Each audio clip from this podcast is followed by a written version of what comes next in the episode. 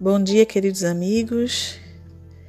É, que a luz e a paz de Jesus esteja sempre conosco. Quem fala é Ana Paula Duarte com a nossa gota do Evangelho. Ainda no capítulo 3, há muitas moradas na casa de meu Pai. Diferentes categorias de mundos habitados, item 4.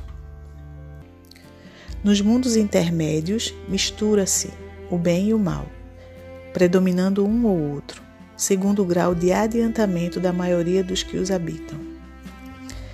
Embora se não possa fazer dos diversos mundos uma classificação absoluta, pode-se, contudo, em virtude do estado em que se acham e das destinações que trazem, tomando por base os matizes mais salientes, dividi-los de modo geral como segue: mundos primitivos, destinados às primeiras encarnações da alma humana, mundos de expiação e provas, onde domina o mal, mundos de regeneração, nos quais as almas que ainda têm o que expiar aurem novas forças, repousando das fadigas da luta.